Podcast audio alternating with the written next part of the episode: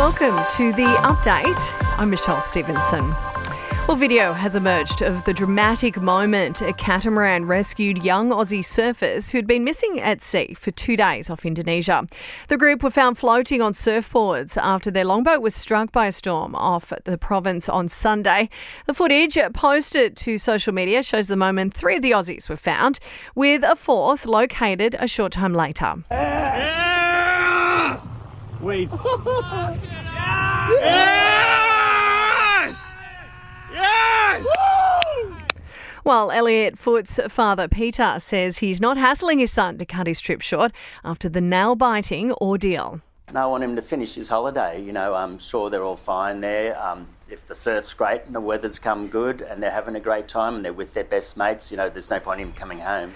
Donald Trump has until next Friday to hand himself in or be arrested after he was indicted for the fourth time. A grand jury has charged the former president over his alleged efforts to overturn the 2020 presidential elections in Georgia. Fulton County District Attorney Fani Willis wants the trial to get underway as soon as possible. We do want to move this case along, and so we will be asking for a proposed order that occurs a trial date within the next six months. Growth in wages has slowed despite Australia's tight jobs market. Bureau of Statistics data shows that pay packets have actually increased by 0.8 of a percent over the June quarter, but that is slightly smaller a jump than economists expected. And scammers are trying to cash in on the Matildas fever gripping Australia. It's prompting a warning from the consumer watchdog. Initial reports suggest that scammers are responding to social media posts looking for tickets and using compromised accounts to sell non-existent tickets often sending screenshots as fake proof. Sport and entertainment are next. To sport, and Lleyton Hewitt's Davis Cup tennis team has been announced for the group stage in Manchester next month. Alex de Minaur headlines the squad, joined by Thanasi Kokkinakis, Jordan Thompson, Max Purcell, and Matt Ebden.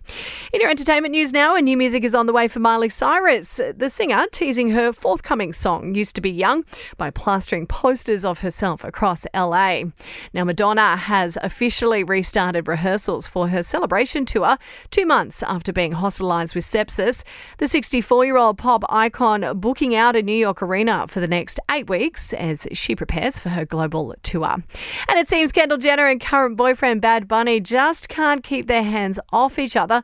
The couple all smiles while wrapping their arms around each other and making out at a Drake concert. And that's the latest for the Nova podcast news team. We'll have another episode of the update for you tomorrow. I'm Michelle Stevenson.